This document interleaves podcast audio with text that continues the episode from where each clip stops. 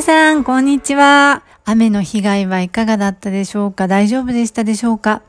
えー、私が今読んでいるアメリカのスーザン・ピー・トンプソンというね、女性の脳科学者の人が書いた本当に痩せる食事法という本があるんですが、他にもちょっと脳科学の研究者の人が書いた本なんかを読んで勉強してたらね、面白い記事があったので、シェアしたいなと思って、えー、これを撮っています。えっ、ー、とね、食事法っていろいろあると思うんですけど、まず、やっぱり運動すると痩せるっ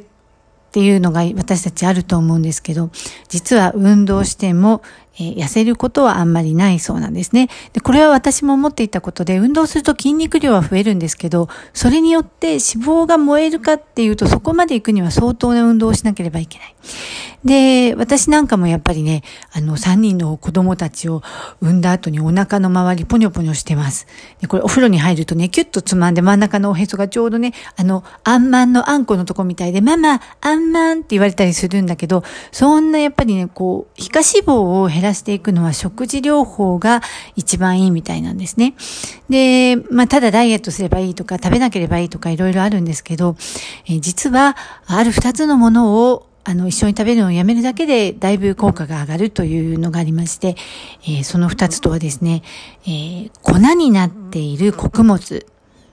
つまり、えー、小麦粉とかね、あとなんだろう、米粉とかもあるのかな。その粉になっている穀物と糖分、お砂糖ですね、糖質。これを一緒に取ることをやめる。これだけでも、えー、体の中で効率よくエネルギーが燃やされていくということなんですね。で、平たく言うと、じゃあどうしようかって話なんですけど、あの、ホール全体の、全体のものになっているものを食べる。例えば、お米だったらいいんですけど、粒になってたら、あ粉になってたらダメ。で、小麦粉、小麦だったらいいんだけど、小麦粉になっているとダメ。だから、ゆかならいいんだけど、ゆか子はダメって感じかな。子がついてると、でも、子がついてる。皆さんごめんなさい。子供の子じゃないからね、粉の子ですからね。だから、子に、粉になってるものってなんで悪いかっていうと、吸収されやすいからなんですよね。で、吸収されやすいってことは、あの、いろいろ体の中をゆっくりゆっくり栄養分としていくんじゃなくて、ドーンとダイレクトにね、あの、脂肪、あの、糖質、貯められるエネルギーになっちゃうっていうことなんですね。だから、ゆっくりゆっくり唾液とか胃の中の消化液とか、そういういろんな消化液とか消化酵素なんかと一緒にじっくり栄養になっていく分にはいいんだけど、あの、ポンと貯められる、貯蔵されるエネルギーになってしまうと、それは貯蔵されていってしまうので、あの、貯蔵される結果、ムチムチ、プニプニっていうのになっていっちゃう。そういうことなんですね。で、これは、あの、この本とは別に生体医師の先生なんかがよくおっしゃるのは、断食するとね、体調が良くなるって。で、あれはどういうことかっていうと、断食することで、これまで、あの、いろんなところに溜められていたエネルギーが一気に回り出すから、巡りが良くなると。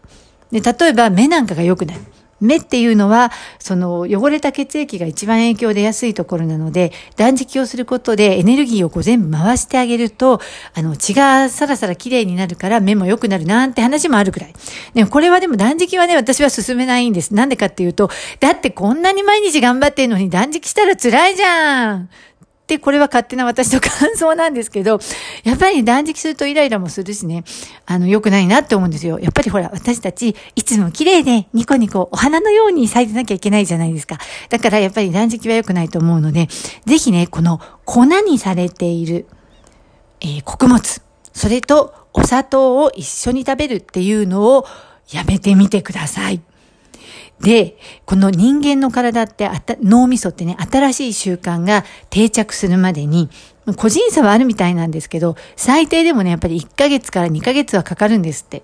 これはどういうことかっていうと、自動化されるとね、あの、自然にやれる。例えば、運転をなさる方は、運転してる時って最初初心者の時ドキドキするんですけど、今だったら多分赤信号の時にね、あ、そうだ、あれをしなくちゃとかできると思うんですよ。でも、最初の時は、その運転という行為が自動化されてないから、なかなかそういう余裕が出ない。それと同じで、ある一つの習慣とか一つの行為が自動化されるそうすると余裕が出てくるんだけど、その自動化されるまでにはやっぱりね、1ヶ月から2ヶ月かかるんだそうです。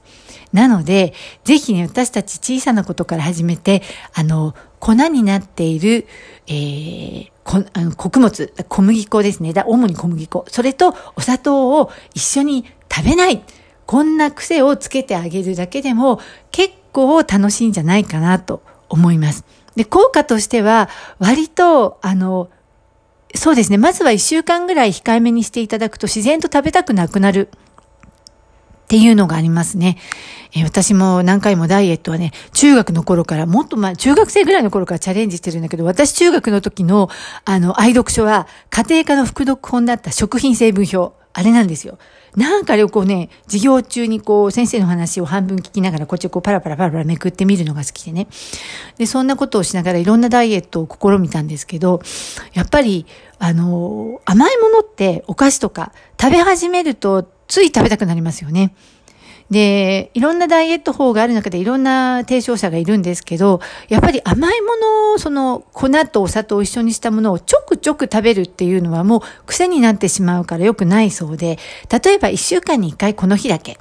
例えば一週間に一回、うん、私だったらね、子供たちが全部こう学校終わった金曜日の夜とか、あ、でも夜は良くないな。夜は良くないから土曜日の朝とかかな。それかこれから頑張っちゃうという月曜日の朝なんかそういう時とかに決めていただくと。そんな風にすると良いようです。で、果物は大丈夫ですからね。果物はジュースとかみたいに細かく砕くんじゃなくて、繊維と果糖を一緒にじっくり食べれるような丸のまま、リンゴの丸かじりとかね。そういうようなもので、あの、じっくりトライしていただいて。ということで、えー、今、私が得た新鮮な知識を皆さんにも一緒にシェア。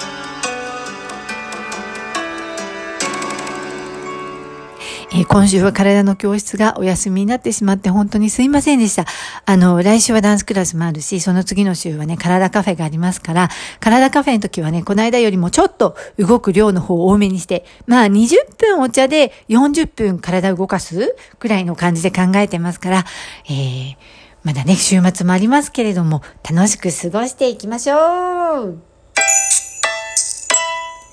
以上、ゆかでした